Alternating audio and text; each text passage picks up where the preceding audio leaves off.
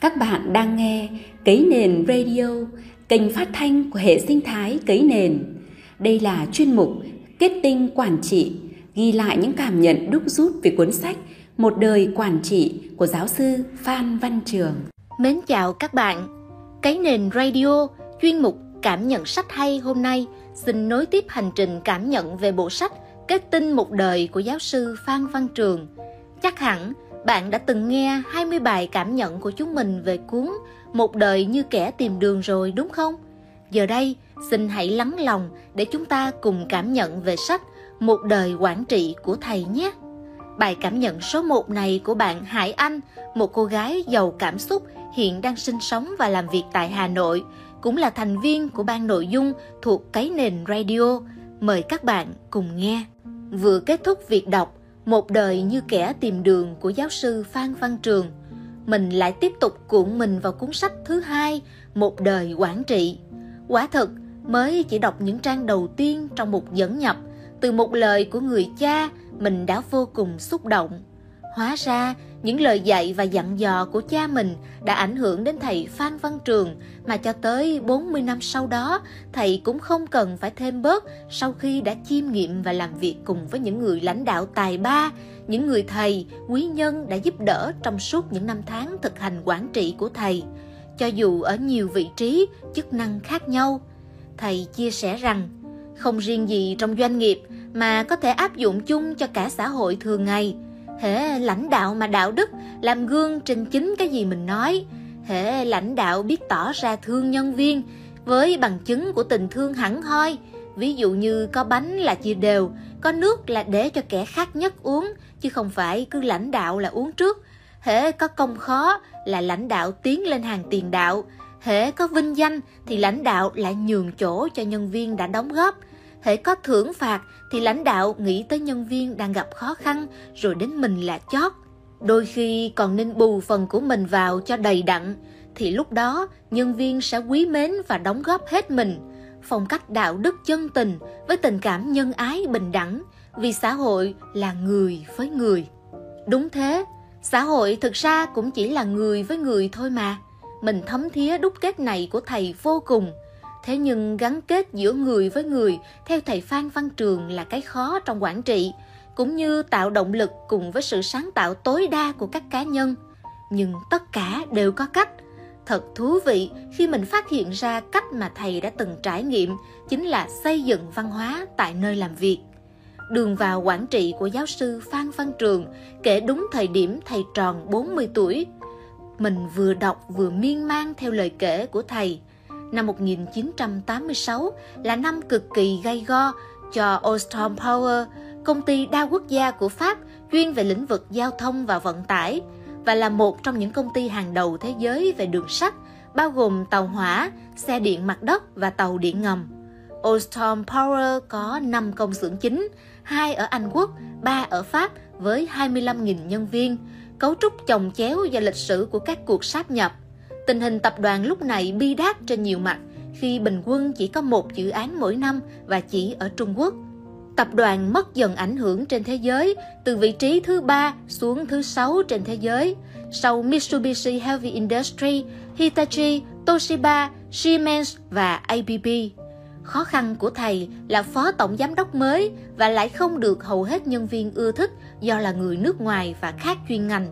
Vì thế, các kỹ sư và các chuyên viên tốt nghiệp ngành điện lực coi thường và luôn tuân thủ một cách miễn cưỡng.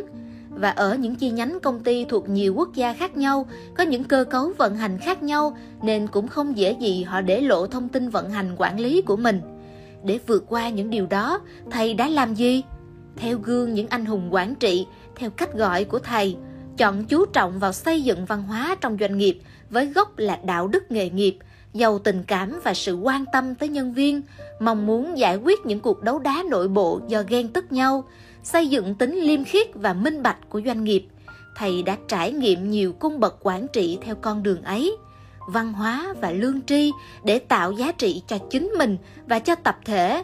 Với thầy, họ chính là những nhà quản trị thực thụ và họ đã ban tặng cho thầy những giá trị thực của một đời làm nghề.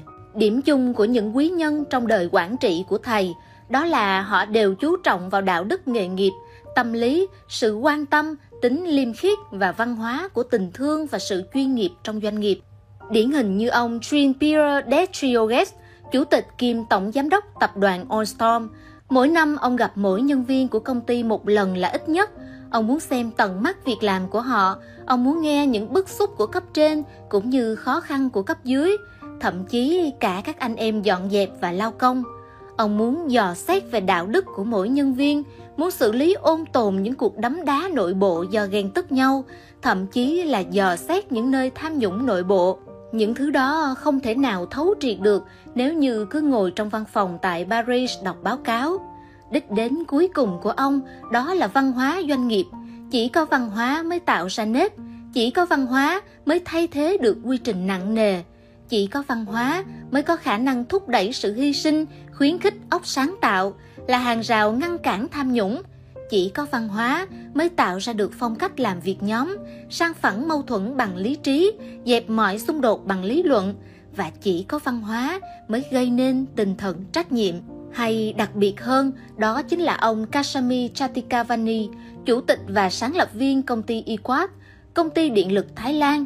Công ty với ông là một gia đình thì không có giai cấp và chức tước, không có sự khác biệt, chỉ có tình anh em.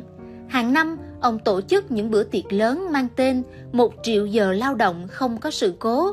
Trong bữa tiệc, ông cho mọi nhân sự ngồi xen lẫn với nhau và luôn luôn nhắc nhở mọi người rằng người ngồi bên cạnh bạn một ngày kia có thể mang tật nguyền vì sự vô ý của chính bạn. Gia đình họ từ đó có thể gặp khó khăn. Tình đồng nghiệp là trước hết thương nhau, thương gia đình của nhau, thương những cháu bé cần cha mẹ nuôi nấng. Qua đó, ông cụ thể hóa lòng thương đồng nghiệp để họ cảm nhận sát sao thế nào là một công trường an toàn, thế nào là sự cố xảy đến cho một người yêu thương. Lấy lương tri làm bản chỉ đường, cùng với sự kiên nhẫn và tinh thần lắng nghe, thầy đã đi gần trọn một đời quản trị với nhiều đúc kết thật sự giá trị, sâu sắc. Đọc đến đây, mình liên tưởng tới những người lãnh đạo cấp trên của mình. Đầu đó mình nhận ra văn hóa nice and professional mà thầy luôn chia sẻ, từ cách sống, cách làm việc với tinh thần trách nhiệm cao nhất. Giờ thì mình đã hiểu, đạo đức và lương tri đó là thứ vũ khí kỳ diệu, là chất keo kết dính để duy trì và kết nối muôn người, muôn tổ chức, để ai cũng được làm việc với nhau ôn tồn, tương trợ và giàu tình yêu. Mình nghĩ quản trị là con đường rất dài và rộng thênh thang, nhưng quản trị đích thực thì chỉ có tình yêu thương, tính kỷ luật, sự giản dị, khiêm tốn trong một tinh thần tráng kiện về đạo đức và trí tuệ mới tạo nên được những giá trị hồn nhiên, tích cực và bền vững trong lòng người và giữa cuộc đời này.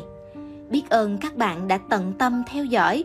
Mến chào các bạn và mến chúc các bạn luôn giữ mãi đạo đức và lương tri của mình.